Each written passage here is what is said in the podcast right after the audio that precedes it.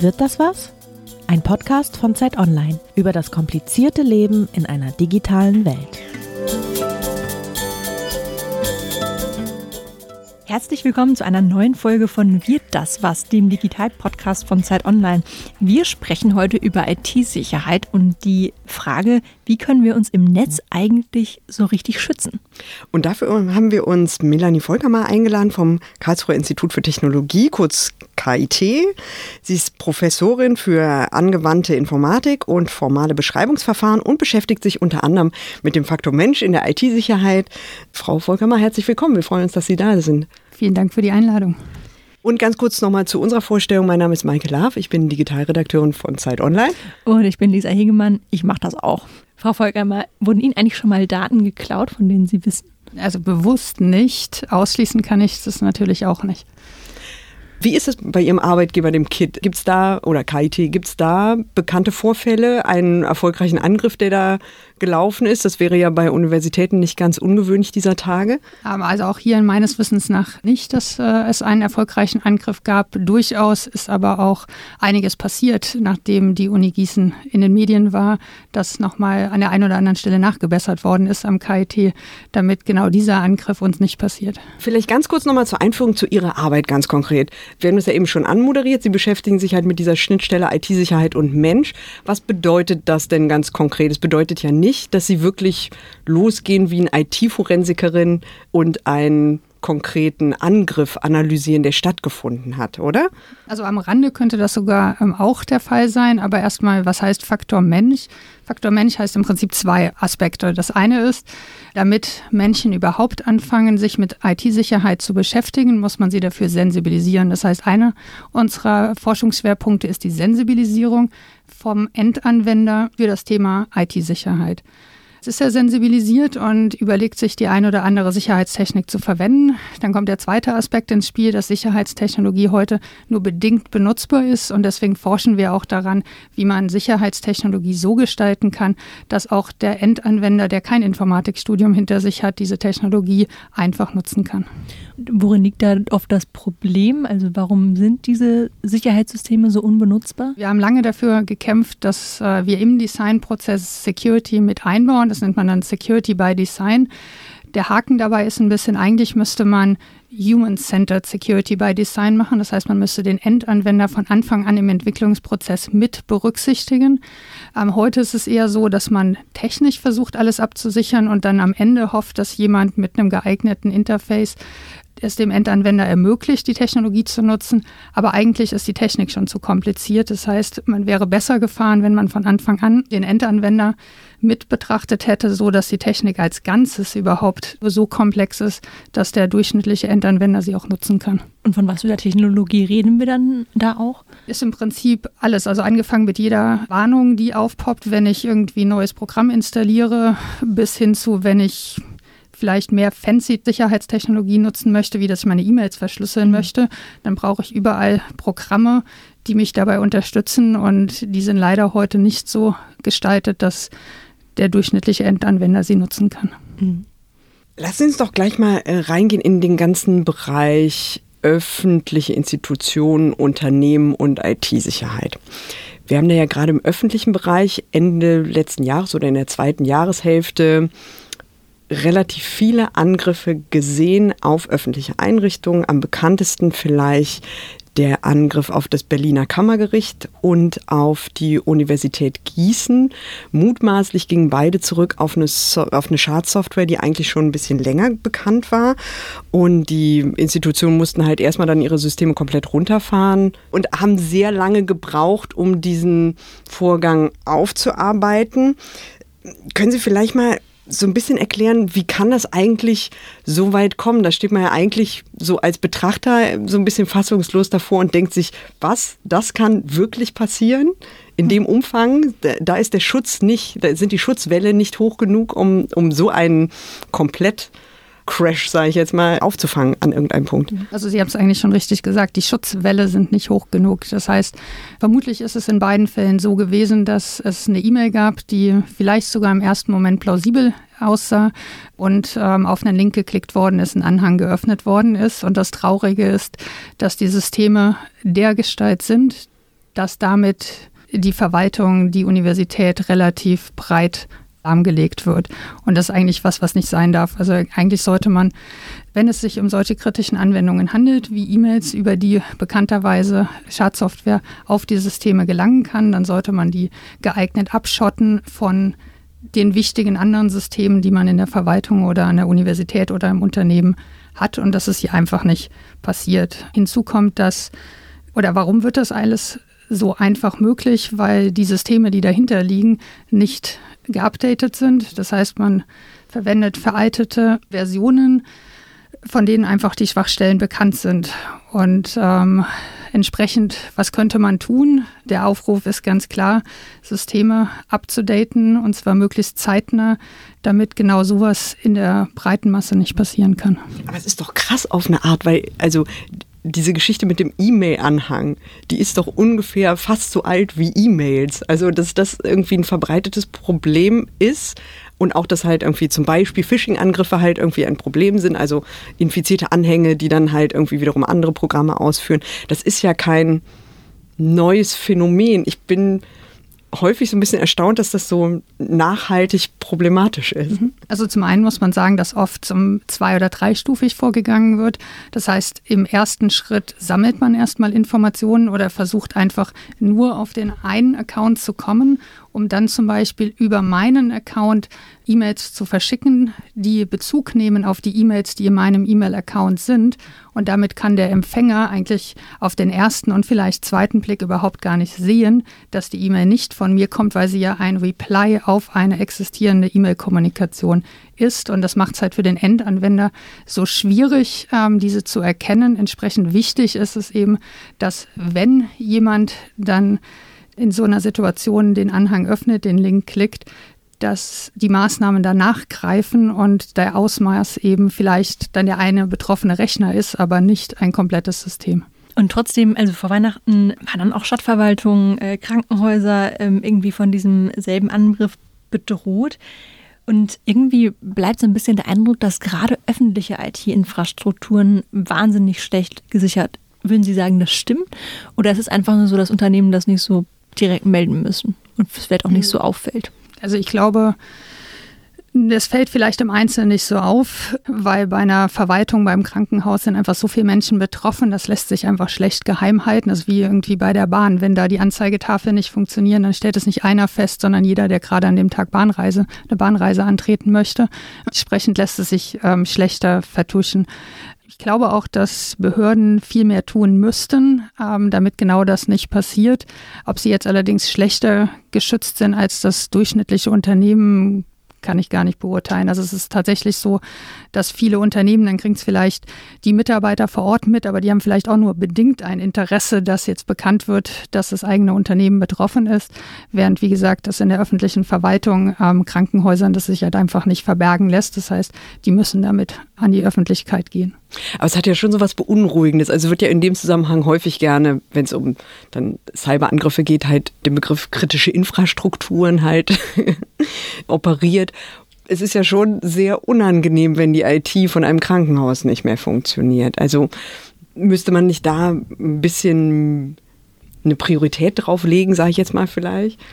Also ja, also ist ja auch so, dass das BSI fordert von diesen kritischen Infrastrukturen, also das BSI ist das Bundesamt für Sicherheit in der Informationstechnik, mhm. fordern ja für kritische Infrastrukturen ähm, auch viel mehr als von ähm, vielen anderen Unternehmen. Also das eine kann man sich fragen, wie viel Digitalisierung braucht man mit den heutigen Geräten, weil die Geräte sind alle im Krankenhaus ausgeliefert worden für eine Infrastruktur, die nicht am Internet hängt. Und jetzt werden die Sachen ans Internet gehängt. Und da muss man eben sehr vorsichtig sein, dass man entsprechende Schutzmauern aufbauen kann, damit die Geräte, die eigentlich nie fürs Internet gemacht werden, über einen entsprechenden Schutz dennoch ans Internet gehangen werden können. Hinzu kommt, die Geräte lassen sich in der Regel nicht einfach patchen. Das heißt jetzt auch nicht so, okay, jetzt wollen wir sie ans Internet hängen, dann spielen wir ein neues Software-Update drauf. Also patchen im Sinne von eine Sicherheitslücke schließen. Genau, also jetzt ähm, wollen wir die entsprechend updaten. Das geht aber in der Regel gar nicht so einfach, weil die medizinischen Geräte werden auch zugelassen und ähm, die sind mit einer bestimmten Software zugelassen worden. Und dann kann ich jetzt einfach auch nicht sagen, uh, ich möchte jetzt mal ein neues Update drauf spielen, weil dann ist die medizinische Zulassung eben nicht mehr gegeben und dann kann ich sie auch nicht einsetzen. Das heißt, gerade also diese Kontexte haben wir ein echtes Problem, weswegen wir meiner Meinung nach sehr, sehr vorsichtig sein sollten im Hinblick, was schließen wir wie ans Netz und haben wir genug IT-Sicherheit, äh, IT-Sicherheitsexperten ähm, vor Ort, die wissen, wie sie das zumindest nach Stand der Forschung sicher tun können und nicht wir schließen es mal an, damit wir Funktionalität haben, aber sich nicht ausreichend Gedanken gemacht haben, wie wir das vor den Angriffen schützen können. Ja, interessant. Aber das, das äh, was Sie gerade sagten, bedeutet ja, aber es ist. Mh, mm, hm. Vielleicht ist es gar nicht so ein Personal- und Kompetenzmangel, sondern tatsächlich auch so ein struktureller Mangel. Weil, wie Sie sagen, ich kann ja kein Update einspielen. Das betrifft ja wahrscheinlich nicht nur Krankenhäuser, sondern zum Beispiel auch Kraftwerke oder so. Da ist das ja auch ja. bekannt. Oder halt irgendwie auch die Deutsche Bahn, dass die halt, dass da teilweise halt irgendwie sehr alte Software läuft. Aber wenn ich Sie richtig verstehe, ist das ja gar nicht unbedingt dass, dass die Schuld in Anführungszeichen halt der IT-Abteilung, sondern äh, eines größeren Systems, was schneller arbeiten müsste. Ist das dann die Antwort darauf? Ja, ich glaube, glaube, dass es mit dem schneller Arbeiten funktioniert nur bedingt, weil die Geräte sind einfach zu teuer. Wir können nicht mhm. sagen, wir brauchen jetzt Digitalisierung und ersetzen alle medizinischen Geräte, alle Kraftwerke irgendwie. Das ist viel zu teuer. Von daher ist es schon wieder so, dass man mehr in IT-Sicherheit investieren müsste, damit die Experten genug Schutzwelle bauen können, damit die Geräte, die eben nicht einfach gepatcht oder geupdatet werden können, ähm, an diesem Netz hängen können. Aber was heißt das genau? Woran müsste man genau investieren, um zum Beispiel ein System zu schützen, das vielleicht gerade nicht abgedatet werden kann? Weil ich würde immer denken, okay, dann braucht halt das Update. Gibt es da irgendwie andere Möglichkeiten, wie man das trotzdem schützen kann? Mhm.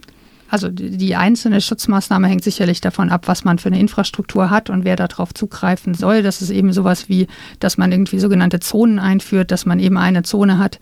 Also gerade im Krankenhaus kann man sich halt fragen, kann man nicht Rechner haben, die am richtigen Internet hängen, um sowas wie E-Mails zu bearbeiten ähm, und dann eben Rechner, die einfach nur an den medizinischen Geräten hängen. Mhm. Ähm, und einfach, ja, die Situation heute ist in vielen Fällen, dass das irgendwie alles eins ist und man dadurch eben diese Zonen nicht richtig abgrenzen kann und damit einen Vorfall an einem System schnell im Gesamtsystem hat. Ähm, das wäre so eine Maßnahme, die man ergreifen könnte. Mhm.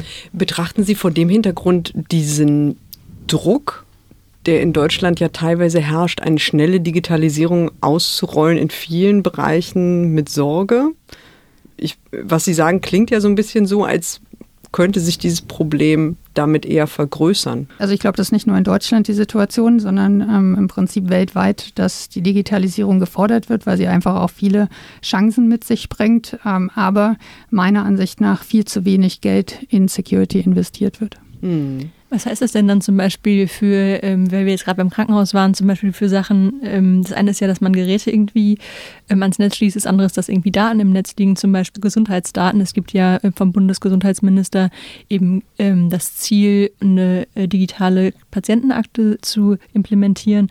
Und vor dem Hintergrund, den Sie jetzt beschreiben, auch vor dem Hintergrund, dass man möglicherweise Daten nicht so gut ähm, sichern kann, wie bewerten Sie dann solche äh, vorhaben? Also konkret kann ich ähm, wenig dazu sagen, wie da die Sicherheitsvorkehrungen sind. Ich würde aber davon ausgehen, dass ähnlich wie beim Personalausweis, der ja auch schon Daten elektronisch vorrät und den ich im Internet nutzen könnte, hier deutlich mehr passiert ist und passieren wird zur Absicherung der Daten. Mhm. Nichtsdestotrotz ist es so, eine hundertprozentige Sicherheit gibt es nicht. Das heißt, äh, ich würde hoffen, dass die sich auch Gedanken darüber gemacht haben, was ist, wenn der State of the Art, der da eingebaut ist, nicht reicht und doch Gesundheitsdaten im Netz verfügbar sind. Ja, das ist ja so ein bisschen auch de äh, demonstriert worden auf dem äh, Chaos Computer Club äh, Jahrestreffen diesen Jahres, wo halt irgendwie bei den Systemen jetzt nach letzten Jahres, ach, Entschuldigung, genau, wo da vielleicht ähm, bei dem aktuellen Setup noch so Einfallstore sein könnten. Nur so. Mhm. Warum ich die Frage stelle, ist, weil wir wahnsinnig viele Angriffspunkte auf diese Daten schaffen. Also die liegen ja nicht einmal irgendwo im Netz bei der Krankenkasse, sondern eben möglicherweise dann auch beim Krankenhaus, beim Arzt. Und ich finde das immer ein ganz gutes Beispiel, weil die ja nicht überall gleich gut gesichert sind. Also ich kenne jetzt ganz, ganz wenige Arztpraxen, um, um genau zu sagen, genau eine, von der ich weiß, die einen IT-Sicherheitsexperten beschäftigt. Aber also so gesehen muss man aber sagen, die, das Problem haben wir heute schon, weil es gibt vielleicht einen, der den IT-Sicherheitsexperten hat, aber die meisten speichern meine Daten elektronisch. Und ich glaube nicht, dass die überall ausreichend gesichert sind. Und deswegen wäre meine Hoffnung, Chaos Computer Club hin oder her, wenn es so eine zentrale Überlegung gibt, dass es dann Standards gibt und insgesamt das Sicherheitsniveau steigt. Mhm. Ähm, während im Moment ja eher passiert, dass äh, Daten zunehmend wieder mehr auf Papier abgelegt werden, weil jeder Angst hat und damit meiner Meinung nach auch keinem geholfen ist, weil dann im Zweifel, wenn ich die Daten brauche, um medizinisch gut versorgt zu sein, sie eben auf Papier in der Praxis liegen, an die keiner rankommt. Ich finde, äh, was interessant, äh, was mir sowohl in der Vorbereitung als auch jetzt im Gespräch schon so ein bisschen aufgefallen ist mit Ihnen, häufig heißt es ja in der IT-Security mit so einem etwas vielleicht auch durchaus arroganten Unterton, die größte Schwachstelle im gesamten System sei eigentlich der Mensch, der Endnutzer, der da sitzt und wieder alles falsch macht, was sich vielleicht die IT-Leute richtig überlegt haben. Sie finden das ja nicht und trotzdem ist es so, dass halt natürlich manche Angriffe vielleicht erfolgreich sind, weil jemand unbedacht handelt. Warum sagen Sie trotzdem, das ist nicht das zentrale Problem? Genau, also der Punkt ist, ich würde sagen, Schwachstelle Technik oder Schwachstelle Gesetz, weil beides den Nutzer nicht ausreichend schützt oder ausreichend unterstützt, Angriffe äh, zu entdecken. Ähm, weil wenn zum Beispiel, jetzt wieder bei unserem Beispiel mit der E-Mail, es jemand schafft, mir von irgendwo auf der Welt eine E-Mail zu schicken, die für mich aussieht, als ob sie aus dem KIT-Netz kommt, dann würde ich sagen, in dem Fall wäre das KIT-Netz nicht ausreichend geschützt, weil es unterstützt mich nicht genug, weil ich muss jetzt erstmal verstehen, dass da steht zwar Max Mustermann at kit.edu, aber das muss gar nicht Max Mustermann vom KIT sein, sondern die kann jeder geschickt haben. Und das sind so Beispiele, wo ich halt einfach finde, nee, die Technik tut nicht genug, damit es für mich einfach ist, Angriffe zu ähm, erkennen. Jetzt sagten Sie, ja, aber der Nutzer macht ja den Fehler. Also es gibt sicherlich auch noch Fälle, diese, irgendjemand will mir drei Millionen Euro äh, schenken und ähm, der Prinz aus, wo ist es noch immer? genau, also äh, natürlich wird es auch irgendwie Einzelfälle geben, die irgendwie Angst haben, vielleicht doch was zu verpassen, weil doch irgendwie ein Funken Wahrheit dabei ist. Das ist aber nicht der Regelfall, sondern der Regelfall ist, dass eben wie eben beschrieben, man mehrstufig vorgeht. Das heißt, die E-Mail sieht auf den ersten Blick aus, als ob sie von einem Kollegen vom, in meinem Fall vom KIT kommt und ich wirklich sehr, sehr genau hinschauen muss, diese Sachen zu erkennen. Genau, und dann, also dieses Schwachstelle Mensch suggeriert halt auch, ja, an vielen Stellen, wir machen nicht genug, bis hin zu, wenn ich weiß, dass ähm, diese Nachrichten kommen, dann ist es im Moment so, dass jedem gesagt wird, ja, man soll halt irgendwie vorsichtig sein und nicht naiv sein etc. Aber was heißt das denn im Einzelfall genau? Und ähm, da fehlt einfach auch die Wissensvermittlung, was ich denn jetzt genau machen soll. Ich glaube, die meisten Menschen wissen, dass sie die drei Millionen anklicken sollen. Und nicht bekommen werden. genau, und nicht bekommen werden.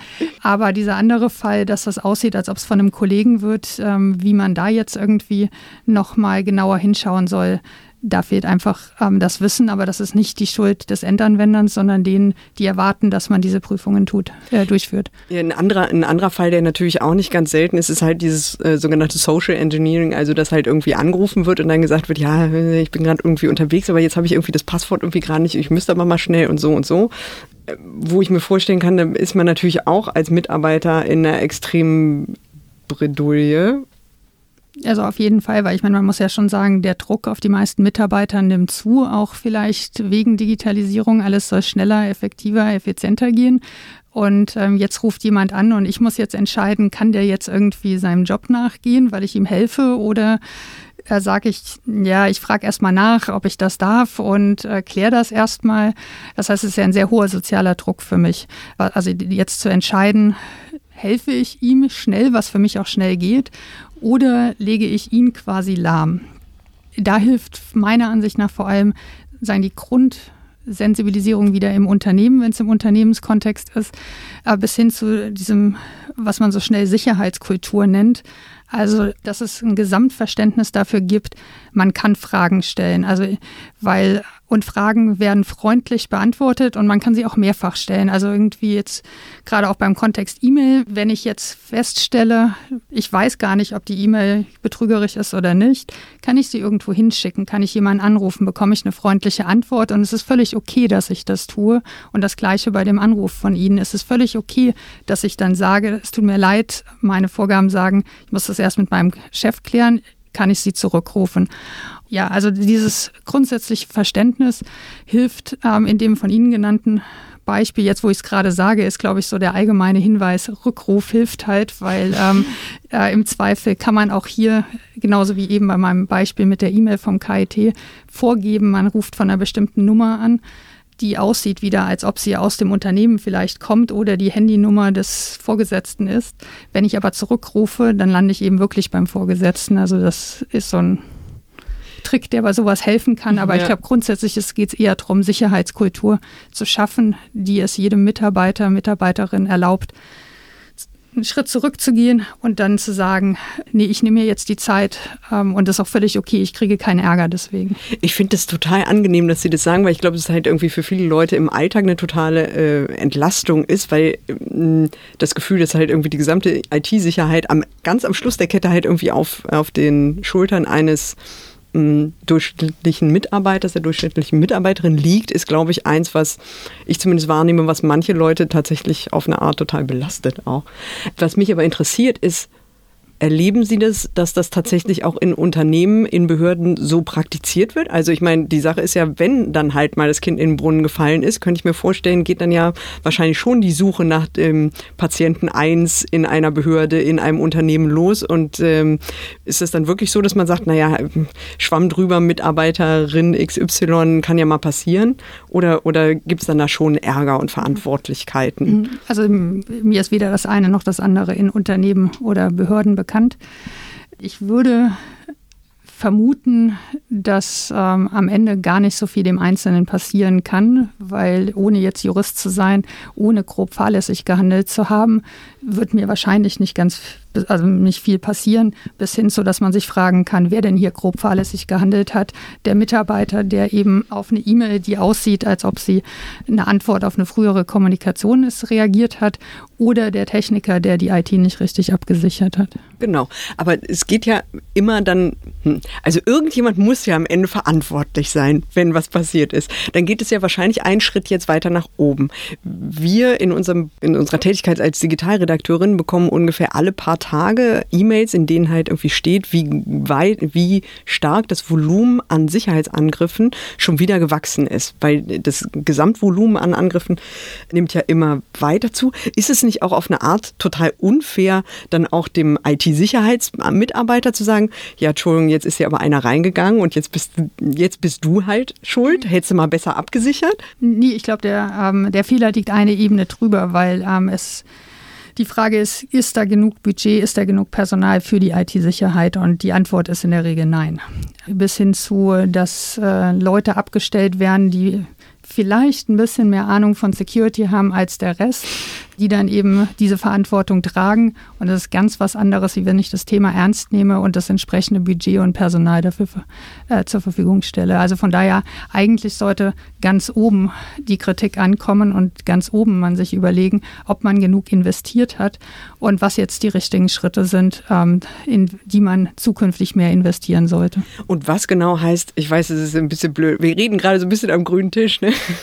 aber ich frage mich in dem Zusammenhang immer, und zwar deswegen, weil ich diese Frage auch so häufig stelle, was bedeutet eigentlich ernst nehmen dann in dem Zusammenhang? Also ab wann nehme ich wirklich was ernst? Ich glaube, man kann nur sagen, wann man es nicht ernst nimmt, weil wenn man eben den einen auserkoren hat, der ein bisschen mehr Ahnung von IT oder IT-Sicherheit, der sich kümmern soll, dann reicht das offensichtlich nicht.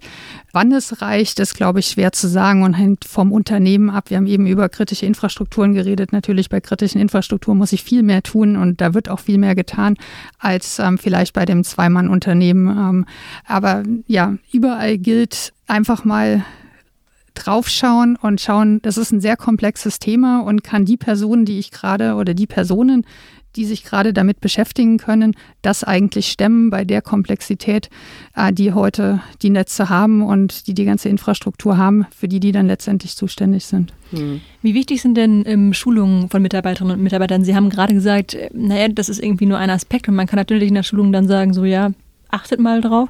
Das ist natürlich sehr unbefriedigend.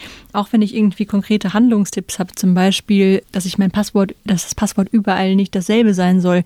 Wichtiger Hinweis, das Passwort sollte nicht überall dasselbe sein.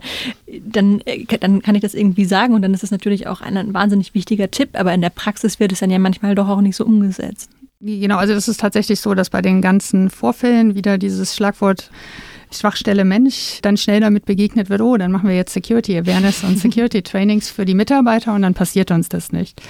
Aber ich glaube, und wir machen ja auch Forschung dazu, am Ende des Tages braucht man sie, aber sie jetzt anzusetzen ist viel zu früh. Weil eben, eben schon mehrfach mit Beispielen belegt, die Technik noch nicht am Ende der, dessen ist, was äh, möglich ist, um den Endanwender zu unterstützen.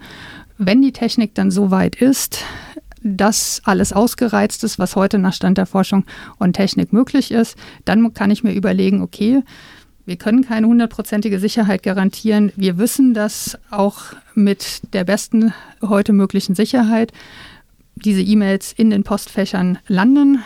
Und was muss ich jetzt dem Endanwender sagen, damit er die wenigen, die jetzt noch ankommen, ähm, zuverlässig selber entdeckt, bis hin zu, wie meldet er sie, wie meldet er sich, wenn er doch mal reingefallen ist. Das sind schon alles wichtige Punkte. Also gerade dieses Melden, damit ich frühzeitig auf Schaden ähm, reagieren kann, ist wichtig, aber eben erst dann, wenn die Technik ausgereizt ist. Mhm. Und das andere ist so zum Thema ähm, Passwort, was Sie gesagt haben dass man sehr auf den Inhalt achten muss, weil man darf nichts verlangen, von dem man weiß, dass der, der es liest oder hört oder im E-Learning bearbeitet, nicht machen kann. Also diese Illusion, ich kann mir angucken, im Unternehmen, der durchschnittliche Mitarbeiter hat acht bis zehn Passwörter plus die Passwörter, die er noch im privaten Kontext hat. Die Ansage, überall ein anderes Passwort zu verwenden, ohne gleichzeitig zu sagen, du darfst einen Passwortmanager verwenden, ist unrealistisch. Das heißt, bevor man Schulungen macht, sehr, sehr auf den Inhalt achten, damit all das, was kommuniziert wird, auch tatsächlich umsetzbar ist. Mhm. Also wir haben quasi jetzt über Passwörter geredet, wir haben über E-Mail-Anhänge geredet. Es gibt ja dann irgendwie auf der anderen Seite immer diese ähm, Phishing-Seiten, die man noch kennt. Ich will jetzt über konkrete Anwendungen sprechen, weil ich glaube, es bleibt immer so ein bisschen ähm, abstrakt, wenn man das nicht tut. Und Phishing-Seiten sind irgendwie auch so ein Ding. Dann wird mir zum Beispiel äh, suggeriert, ich klicke einen Link an, der von einer bestimmten Seite kommt. Ich glaube, ich werde aufgefordert, mein Passwort einzugeben zur Sicherheit. Tatsächlich aber greift diese Seite mein Passwort ab. Und auch da ist wieder das Ding, Sie haben es gerade schon gesagt, irgendwie bin ich schon in der Verantwortung, weil ich habe es halt eingegeben. Andererseits ähm, ist es für mich vielleicht nicht ersichtlich. Also auch da, wie kann eine Technik aussehen, die sowas zum Beispiel verhindert? Also ich fange vielleicht ein bisschen weiter vorne an, weil Sie jetzt schon gesagt haben, Phishing ist, ich gebe ein Passwort auf eine Webseite an. Aber ja, eigentlich ist sehr vereinfacht. Ja, ich wollte, aber gerne, weil das genau eins der Probleme ist, die heutige Schulungen suggerieren, weil das Problem Phishing fängt vorher an. Ich habe diese E-Mail in meiner Inbox und viele Schulungen suggerieren, naja, ich klicke dann halt mal auf den Link, da passiert noch nichts. Und dann, wenn ich im Webbrowser bin, dann soll ich anfangen, nach Indikatoren zu suchen, ob das jetzt eine echte Webseite ist oder nicht. Tatsächlich ist es aber so, dass bereits mit dem Klicken auf einen Link wenn mein System nicht gepatcht ist, ich bereits Schadsoftware runterlade. Das heißt sozusagen, sorry, wenn ich das so einfüge, aber das Allerwichtigste ist eigentlich erstmal, dass man erkennt, Phishing fängt nicht erst dann an, wenn ich die Webseite geöffnet habe, sondern ich sollte in der E-Mail selber überlegen, soll ich den Link anklicken oder nicht. Ja, total guter Punkt. Das ähm, war tatsächlich sehr verkürzt von mir. Okay. Und ähm, jetzt ist die Frage, wie kann das passieren? Also zum einen ist es so, hundertprozentige Sicherheit gibt es nicht. Am anderen Ende werden Techniken wie Machine Learning draufgeworfen und die haben dann zu einem gewissen äh, Certainty im Deutschen ähm, Gewissheit, Gewissheit ähm, weiß man dann, ob eine E-Mail schadhaft ist oder nicht. Ähm, wenn man sich nicht ganz so sicher ist, verschiebt man sie vielleicht erstmal nur in den Junk-Ordner und blockiert sie nicht komplett. Aber sie irrt sich auch weil sie lernt und in dem Moment, wo was Neues reinkommt, kennt sie den Angriff noch nicht und wird ihn zustellen. Jetzt ein bisschen die Frage, was kann man jetzt machen? Wir selber haben und haben uns genau darüber zum Beispiel Gedanken gemacht, weil wir gesagt haben, wir haben diese E-Mails jetzt und woran erkennt derjenige das jetzt? Und letztendlich, wenn die E-Mail gut gemacht ist, erkenne ich es nur noch an dem Link, weil was kann der Angreifer machen? Er nimmt einfach, hat selber einen Amazon-Account, lässt sich selber von Amazon eine E-Mail schicken, guckt sich an, wie die aussieht, kopiert sie eins zu eins. Aber der Link wird jetzt eben nicht zu Amazon führen, sondern zu einer Phishing-Webseite von Amazon. Also nicht von Amazon, sondern eine Phishing-Webseite, die suggeriert, dass sie Amazon ist. Ähm, und dann haben wir uns überlegt, okay, also die Informationen brauchen wir jetzt auf der Höhe des Links. Und da unterscheiden wir im Prinzip einfach Fälle, weil jeder von uns wird die Amazon-Webseite schon mehrfach besucht haben. Das heißt, wenn ich eine Amazon-E-Mail sehe, würde ich erwarten, ich kann einfach klicken, weil ich komme ja zu Amazon. Und wenn ich nicht einfach klicken kann, weil das Tool irgendwie sagt, du kommst hier zu einer Webseite, die kennst du noch nicht, dann ist hier vermutlich was faul. Das heißt sozusagen, die Idee von dem Tool ist, äh, es lässt mich auf Webseiten, die ich schon mal besucht habe, einfach gehen. Aber immer wenn es eine neue Webseite sieht, dann sagt es, oh, vorsichtig, hier solltest du genauer hingucken. Das kann Gründe haben, also das heißt auch nicht, dass das dann immer genau ein Fisch sein muss. Aber die Idee ist eben, wenn es wirklich eine Amazon-E-Mail ist, dann wird man mich in Ruhe lassen. Wenn das aussieht wie eine Amazon-E-Mail, aber das Tool mich quasi auffällt, dann weiß ich, hier muss ich vorsichtig sein vorsichtig sein, mindestens, weil, wie gesagt, auch das Tool kann nicht garantieren, dass es jetzt ein Fisch ist, aber zumindest reduziere ich damit zum Beispiel auch schon mal meinen Aufwand, weil im Moment mit allen Security-Awareness-Maßnahmen, die ich habe, müsste ich jede E-Mail und jeden Link angucken. Und die Idee von dem Tool ist eben, dass man da eine Unterstützung schafft, dass man eben sagt, es wird nicht mehr jeder Link angeschaut, sondern nur noch die zu Webseiten, die der User vorher noch nicht besucht hat. Da darf man dann aber auch nie die Browser-Historie ja, nee, also das Ding hat seine eigene Historie, das ah, heißt, es ist unabhängig von der Historie. Ah, okay, aber der Vorteil wäre äh, auch so zum Beispiel Link, also verkürzte Links würden quasi dann auch. Genau, also zum Beispiel auch solche Sachen werden unterstützt, dass wenn ich ähm, so eine Tiny URL mhm. habe, dann sehe ich ja gar nicht, wo es hingeht. Das heißt, das Tool würde im Hintergrund schauen, wo geht die Reise wirklich hin und würde mir anzeigen, wo geht die Reise wirklich hin. Interessant. Es gibt ja dieses Klischee, dass halt öffentliche Lösungen für IT-Sicherheit zwar vielleicht nicht schlecht sind, aber sehr schwer zu bedienen. Haben Sie das Gefühl, das stimmt? Also insgesamt ist das mit Sicherheit so. Das haben auch die großen Google, Microsoft erkannt. Das heißt, in den letzten wenigen Jahren ist einiges passiert. Und das ist auch wichtig, weil ich meine, ich habe eben von dem Tool gesprochen, was wir selber entwickelt haben, aber das ist eben ein Tool, was man sich extra installieren muss. Idealerweise wäre das einfach im E-Mail-Client integriert und der Nutzer könnte das einfach automatisch nutzen. Und das können nur die Großen machen. Wir können Forschung quasi mit der Forschung in Vorleistung gehen, schauen, wie sollte so ein Tool aussehen. Aber letztendlich muss, müssen die Großen es ähm, übernehmen in ihre Tools, damit es standardmäßig für den Nutzer integriert ist. Hm.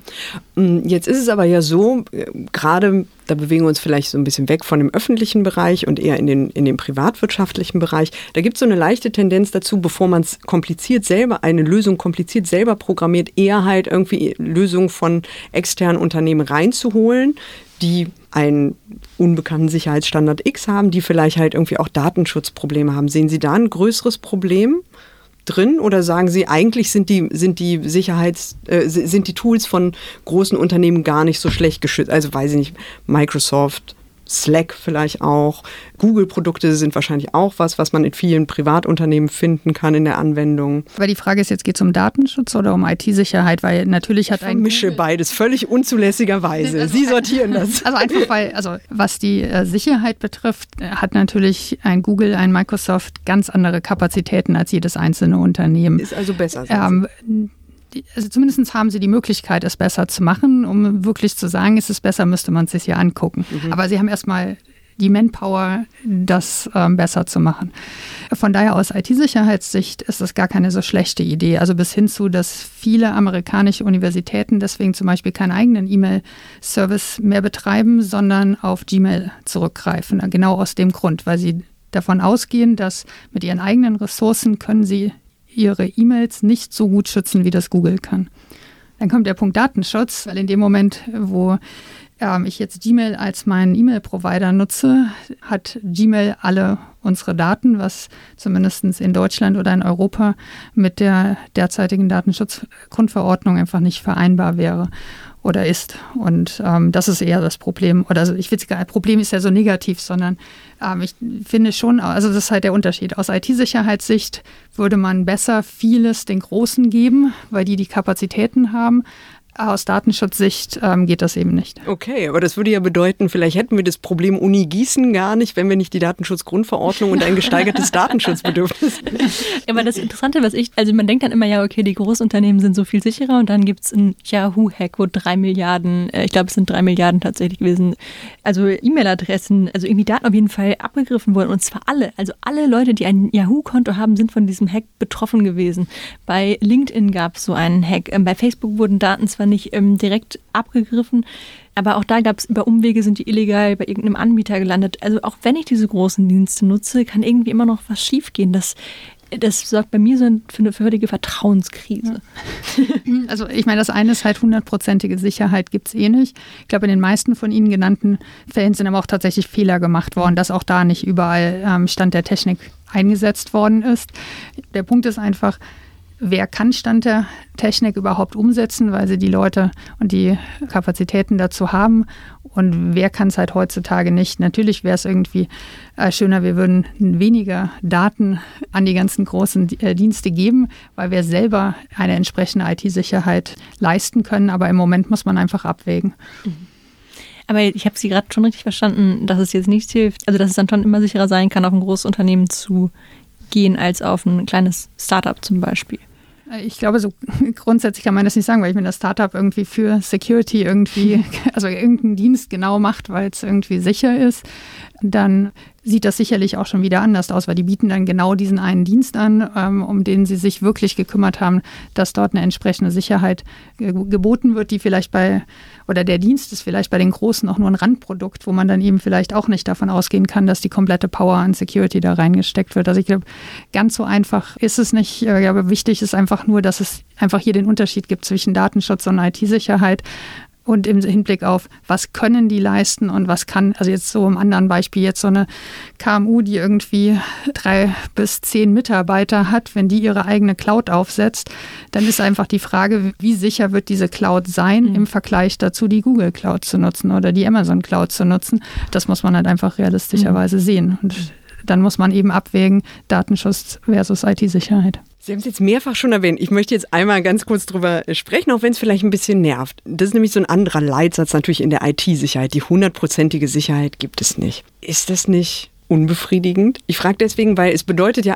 für mich hört sich das halt immer so an, wenn man tausendmal auf ein Tor schießt, geht halt einer rein. Ist das so oder ist das anders gemeint? Also ich glaube tatsächlich, dass hier ein Umdenken bei Redakteurinnen mhm. und äh, den ähm, Endanwendern ähm, notwendig ist, weil sie sagen, ist es unbefriedigend, dass es keine hundertprozentige Sicherheit gibt.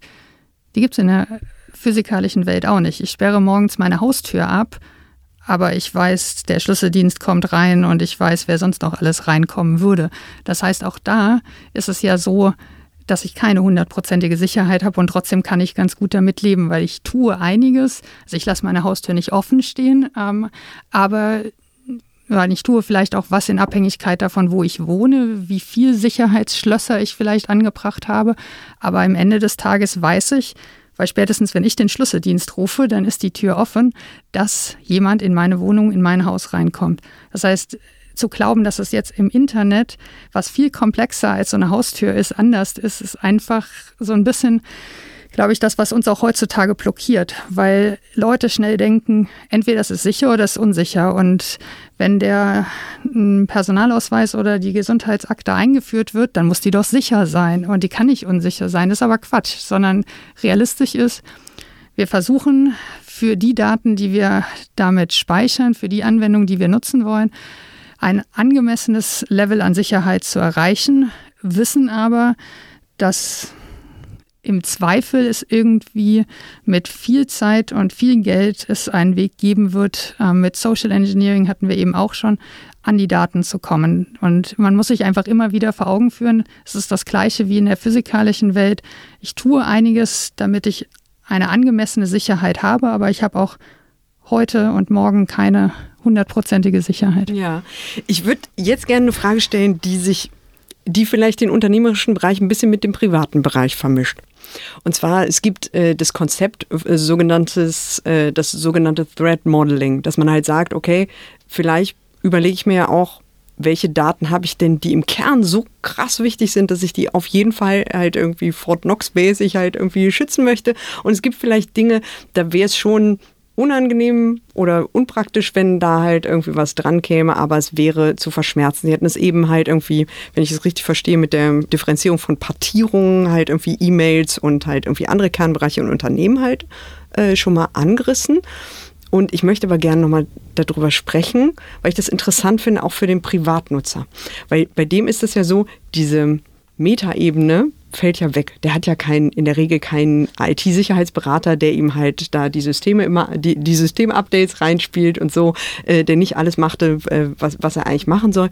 Und der steht ja so ein bisschen wenn er sich über solche Dinge überhaupt Gedanken macht, inzwischen da und denkt sich, oh Mann, was kann ich denn überhaupt noch machen? Kann da dieses Konzept von Threat Modeling helfen und wie würden Sie da vielleicht raten, daran zu gehen? Also ich glaube, es ist so ähnlich ähm, wie bei dem Thema eben, dass es keine hundertprozentige Sicherheit gibt, dass wir es schaffen müssen, dass Kinder, Jugendliche und auch die heutigen Erwachsenen lernen, gewisse Heuristiken anzuwenden, und wie gesagt, die Grundvoraussetzung ist erstmal, es gibt keine hundertprozentige mhm. Sicherheit. Ich muss mir Gedanken machen, welche Daten sind mir wie wichtig, welche Accounts sind mir wie wichtig, um dann entsprechende Sicherheitsmaßnahmen zu ergreifen. Ähm, was vielleicht auch so ein bisschen die Irreführung ist, weil das hatten wir eben auch, überall anderes Passwort. Klingt gleich so, kann ich nicht machen, dann höre ich auf. Aber wenn ich wenigstens mal anfange, mir Gedanken zu machen, was ist denn mein wichtigster Account? Die meisten Leute würden vermutlich sagen Online-Banking. Ich glaube, dass das Online-Banking noch gut geschützt ist. Ich glaube, dass für die meisten Leute müsste es der E-Mail-Account sein. Warum ist es der E-Mail-Account? Weil alle meine anderen Accounts kann ich mein Passwort zurücksetzen über meinen E-Mail-Account.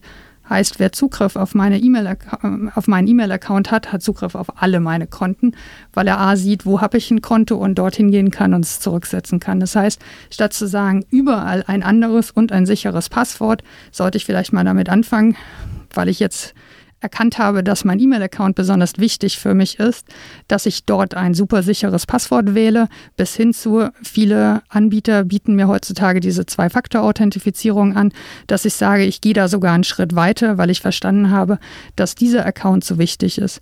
Und im Prinzip das, was ich jetzt für E-Mail gemacht habe, ist das, was jeder für sich machen muss, weil der eine hat vielleicht schon IoT zu Hause, der andere hat so eine Smartwatch zu Hause. Jeder müsste das machen. Und mir ist völlig klar, die meisten können das heute nicht machen, weil sie es nie gelernt haben, weil es nichts ist wie, keine Ahnung, wie verhalte ich mich im Straßenverkehr? Das lerne ich im Kindergarten. Aber wie verhalte ich mich hinsichtlich Internetverkehr?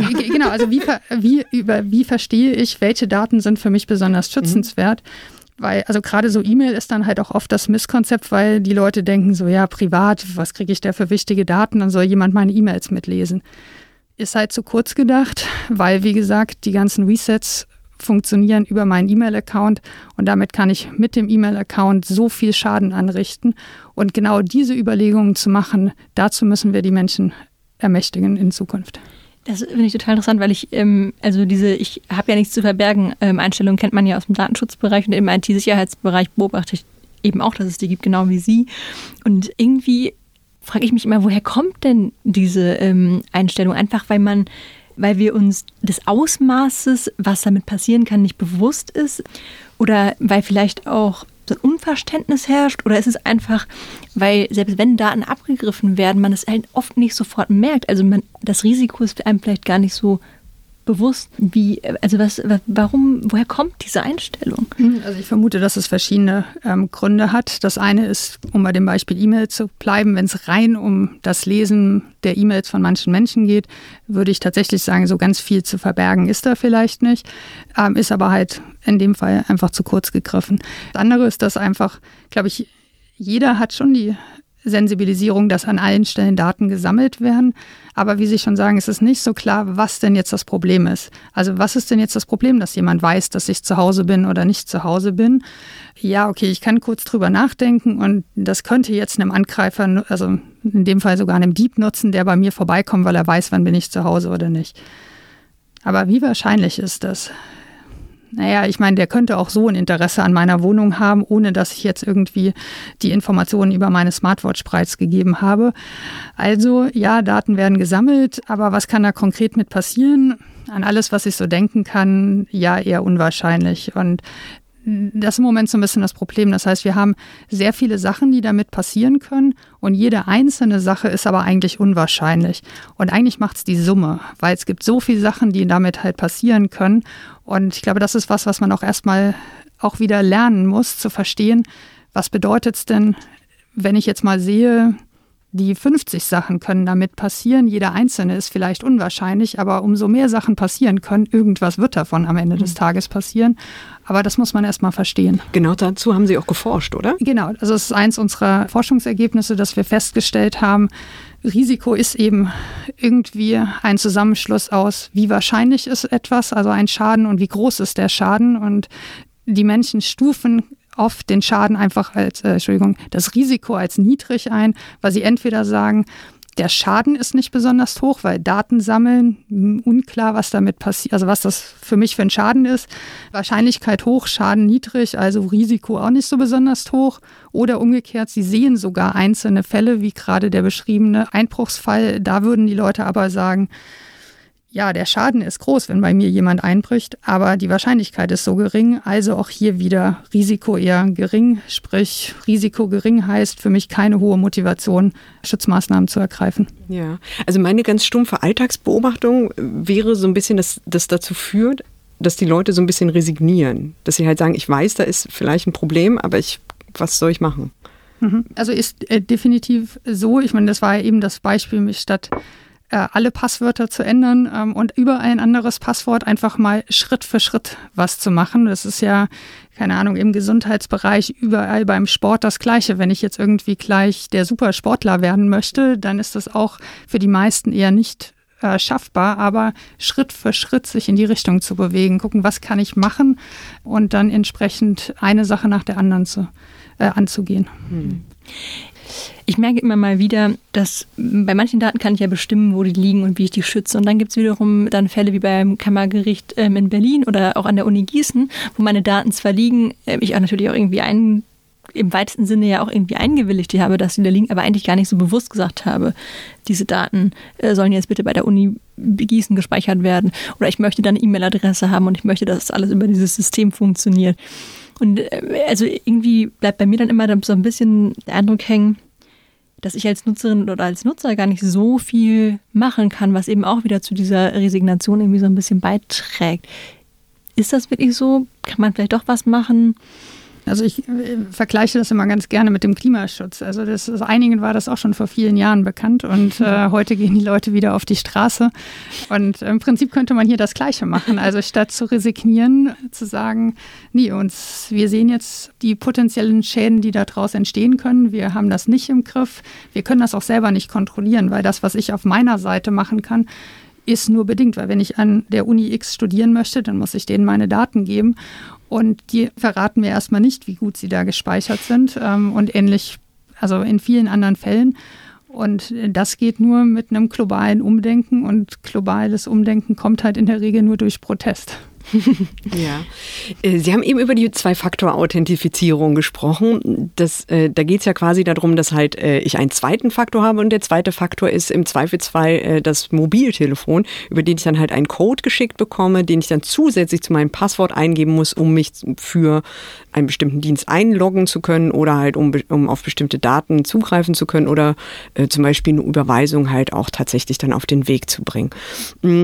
Was ich im letzten Jahr so ein bisschen gelernt habe, ist, äh, dass viele auch diesen Weg gar nicht so gut finden, weil sie halt sagen, eigentlich ist diese Mobilfunknummer nicht dazu angedacht gewesen, um so einen hohe Sicherheitslast halt zu tragen. Also in den USA haben wir da diese Fälle von SIM-Swapping gesehen, wo halt irgendwie Leute sich Zugriff äh, über einen Angriff, den ich jetzt nicht äh, im Einzelnen erklären will, aber äh, wichtig vielleicht an dem Punkt ist halt irgendwie zu wissen, dass die halt geschafft haben, sich Zugriff auf die SIM-Karten von jemand anderen zu ergreifen und dann halt irgendwie darüber die Zwei-Faktor-Authentifizierung halt ausgehebelt haben.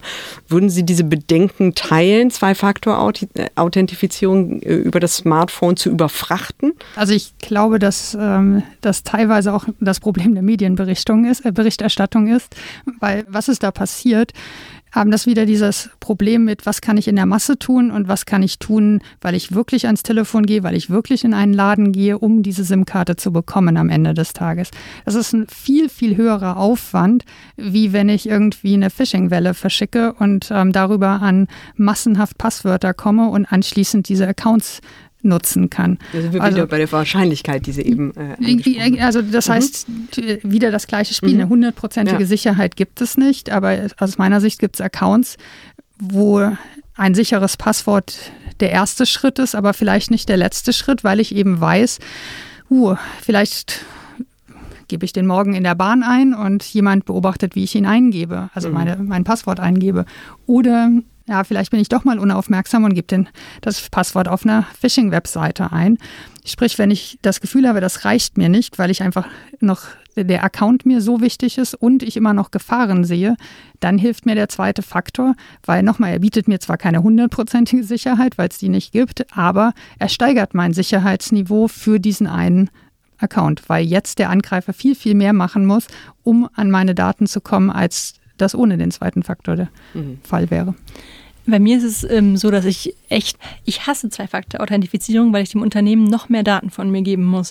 Und das mag immer so ein bisschen paranoid klingen, aber wie das immer mit ähm, Paranoia im Digitalen so ist, manchmal ist sie auch berechtigt. Zum Beispiel hat sich bei Facebook dann tatsächlich rausgestellt, dass sie die Telefonnummer nutzen, um ähm, Werbung auf einzelne Nutzer zu targeten. Das heißt, irgendwie bei mir stellt sich dann so ein bisschen das Gefühl, okay, dann habe ich zwar mehr Sicherheit, aber irgendwie mache ich dann auch wieder, äh, gebe ich dann halt auch mehr Datenpreis. Also irgendwie nehme ich, muss ich Einbußen beim Datenschutz hin, mhm nehmen. Und das finde ich irgendwie auch problematisch. Also stimmt definitiv, aber da würde ich wieder sagen, irgendwie Schwachstelle Gesetz. ähm, weil ähm, das kann nicht sein, dass mir Facebook suggeriert, ich gebe jetzt meine Telefonnummer an oder bei jedem anderen Dienst genauso, damit ich den zweiten Faktor quasi habe und irgendwo im Kleingedruckten steht und by the way, wir nutzen die Telefonnummer auch noch für ABC. Ähm, dass das irgendwie, also diese Einwilligung, von der jeder weiß, dass sie in der Regel nicht gelesen wird, immer noch nicht besser im Griff ist, ist meiner Ansicht nach ein Problem der gesetzlichen Regelungen, dass man da nicht einfach, also Fakten schafft und sagt, das sind Beispiele, das geht nicht. Wenn da groß drüber steht, wir hätten gerne Ihre Telefonnummer, um Ihnen den, äh, die Zwei-Faktor-Authentifizierung zu ermöglichen, dass dann nicht irgendwo im Kleingedruckten stehen kann und wir nutzen die auch noch für andere Sachen. Mhm. Sie hatten ja die gesetzliche Ebene schon vorhin irgendwie erwähnt, Schwachstelle Gesetz. Jetzt sind wir gerade auf so einer Konsumentenebene, aber Sie hatten die vorhin auch nochmal in, in Bezug auf halt irgendwie die weitere halt irgendwie behördliche Zugriffe oder sowas halt äh, genannt. Wo sehen Sie denn vielleicht sowohl im privaten als auch im öffentlichen Bereich halt tatsächlich die ganz großen Schwachstellen, an die man vielleicht als erstes rangehen müsste? Gesetzgeberisch. Nee, weil ich meine, es ist ja immer so einfach, das halt irgendwie als Schwachstelle Gesetzgeber halt irgendwie ja, ja. zu formulieren. Ich würde da gerne ein bisschen konkreter ja. mal Also genau, also nachdem ich jetzt über den Datenschutz schon gesprochen mhm. habe, dass meiner Ansicht nach das Recht nicht weit genug geht, dass solche Sachen verhindert werden. Vielleicht ein Beispiel aus dem äh, eher IT-Sicherheitskontext. Heute ist es möglich und erlaubt, Produkte auf den Markt zu bringen, für die es morgen quasi schon kein Update mehr gibt. Gerade im IoT-Bereich. Genau, ja. insbesondere im IoT-Bereich. Also Internet der Dinge, um es nochmal für die Leute zu sagen, die äh, eure Akronyme nicht so gut kennen. ähm, genau, also das ist halt irgendwas, wo ich sage, das kann nicht sein. Die Produkte sind billig, das heißt, die werden gekauft, die sehen im ersten Moment nützlich aus und die werden, keine Ahnung, wenn das mein smarter Kühlschrank ist, dann werde ich den noch nicht morgen wegwerfen, nur weil irgendeine Schwachstelle aufgekommen ist. Das heißt, die hängen in den Netzen noch Jahre drin und stellen da ein Problem für die restlichen Geräte in dem Netz dar. Und dass das noch nicht besser geregelt ist, dass diese Produkte gar nicht auf den Markt kommen, bis hin zu, dass sie vom Markt genommen werden müssen. Wenigstens, dass wenigstens das nicht weitergeht in dem Moment, wo bekannt ist, dass es für die Produkte keine Updates mehr gibt. Also das ist äh, sicherlich etwas, äh, wo ich aber auch glaube, dass der Gesetzgeber ähm, oder das beziehungsweise das BSI auch dran sind, weil das Problem ist bekannt. Das ist ähm, ja. ja. Wir haben ja gerade schon äh, ein paar Sachen angesprochen, die man machen kann, zum Beispiel überall ein anderes Passwort äh, verwenden. Aber was ist zum Beispiel mit Verschlüsselung von E-Mails? Wie hilft mir sowas? Oder ich denke immer, ich zum Beispiel bin ein riesiger VPN-Nutzer. Ich habe überall VPNs ähm, drin, weil ich irgendwie immer das Gefühl habe, das schützt mich in irgendeiner Art und Weise. Ist das eigentlich so? Hilft das wirklich gegen irgendwelche Angriffe? Also VPN natürlich irgendwie auch aus Datenschutzgründen, aber was kann man eigentlich machen? Ich glaube, das, was man machen sollte, ist erstmal das, was Sie genannt haben, sind zweitrangige Punkte. Das erste, was man machen sollte aus IT-Sicherheitssicht, ist Systeme und Software aktualisieren und zwar besser gestern als morgen, weil ja das Problem heute halt ist, dass die Kriminellen so gut organisiert sind, dass in dem Moment, wo es das Update gibt, die anfangen, eine Lösung zu finden, wie sie die Schwachstelle ausnutzen können und das eher in einem Tag geschehen ist. Und wenn ich nicht direkt aktualisiere, genau in dieses Problem reinlaufe. Also das erste ist, Betriebssystem und äh, Software zu aktualisieren. Ähm, das andere ist nach wie vor Virenscanner zu installieren. Beim Thema Passwort vielleicht ist für den, der keinen Passwortmanager nutzen möchte, das von Ihnen angesprochene zu weit weg, aber wenigstens für die wichtigen Accounts sichere Passwörter und da unterschiedliche Passwörter zu verwenden.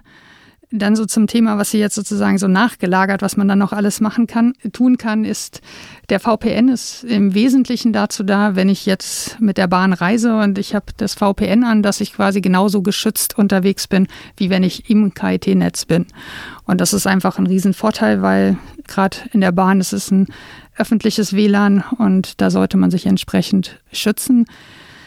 E-Mail-Verschlüsselung bringt sicherlich auch viele Vorteile. Ähm, allerdings ist da nach wie vor das größte Problem die Benutzbarkeit. Also irgendjemand ja. ernsthaft zu empfehlen, heutzutage das einzuführen, ist gerade im privaten Kontext unheimlich schwierig. Ja, vor allen Dingen ist es unfassbar schwierig, wenn man es dann selbst eingeführt hat, aber alle anderen nicht, womit es dann nur von einer Seite verschlüsselt ist, also eigentlich gar nichts bringt. Das ist immer die Frage der Nutzbarkeit. Ja. Es wird halt nicht weniger gefummelt. Ja.